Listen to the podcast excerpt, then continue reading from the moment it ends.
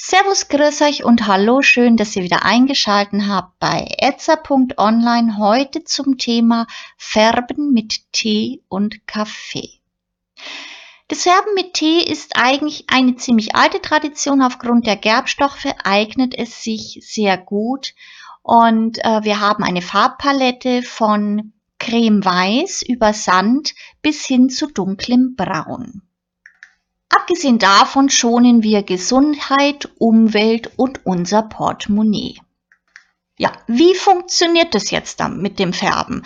Es ist relativ simpel.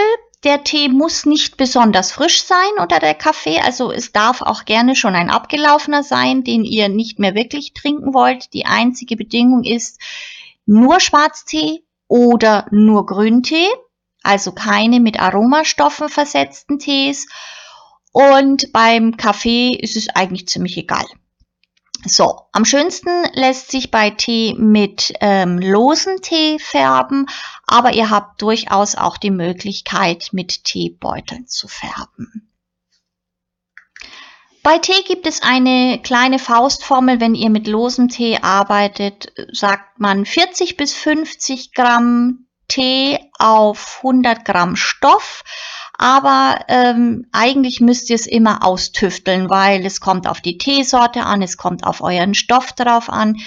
Stoffe, die sehr dünn sind und Naturfasern wie Baumwolle, Wolle oder Seide lassen sich sehr gut und sehr schnell intensiv färben, während Leinen, also ein schwerer Stoff, sehr, sehr schwer Farbe annimmt. Bei Synthetik ähm, ist es eigentlich so, dass die Synthetik das fast gar nicht annimmt und wenn ähm, sie die Farbe annimmt, äh, ist nicht gewährleistet, dass nachher, nach dem ersten und zweiten Waschen, die Farbe dann auch wirklich noch drin bleibt. Also hier wirklich am besten färben mit ähm, Baumwolle, Seide oder Normalwolle.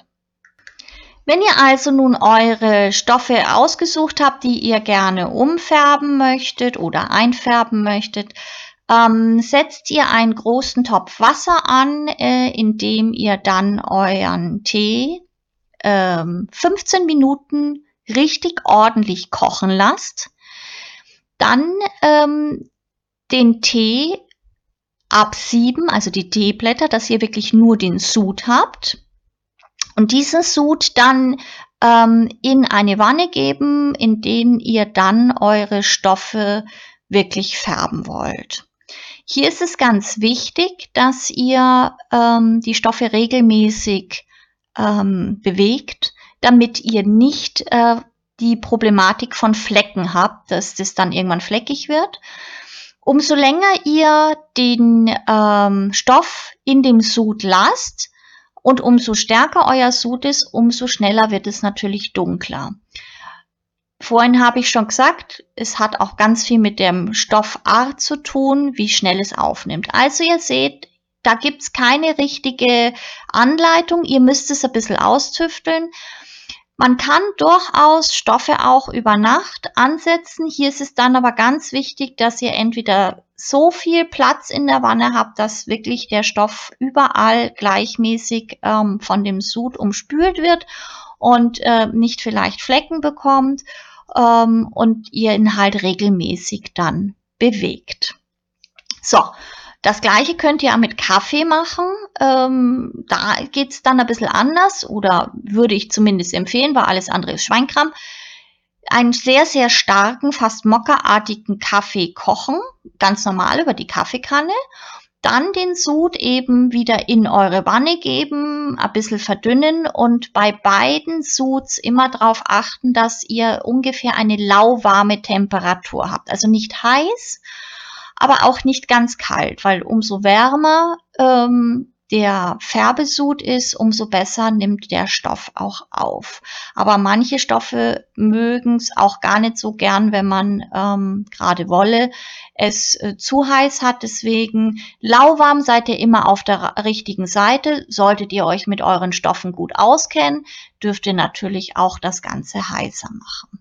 Ja, also, wenn ihr nun mit eurem Kaffee oder einem, eurem Tee gefärbt habt, nehmt ihr das Ganze aus eurem Färbebad raus. Denkt bitte dran, Stoffe sehen immer im nassen Zustand dunkler aus als im trockenen Zustand. Das heißt, zwischendurch, wenn ihr euch nicht sicher seid, einfach ein kleines Stück von dem Stoff ähm, antrocknen in Form von Bügeln oder ein bisschen anföhnen, um dann zu schauen, ob das genau euer Farbton ist, den ihr haben wollt.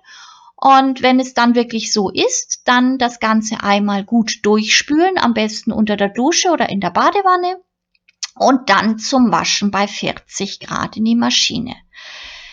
Die Farbe hält sich recht gut. Alles, was bis 40 Grad ist, ähm, wer jetzt dann irgendwann nach einer gewissen Zeit feststellt, hm, es ist etwas grau geworden oder etwas verblasst, einfach nochmal nachfärben, gar kein Problem.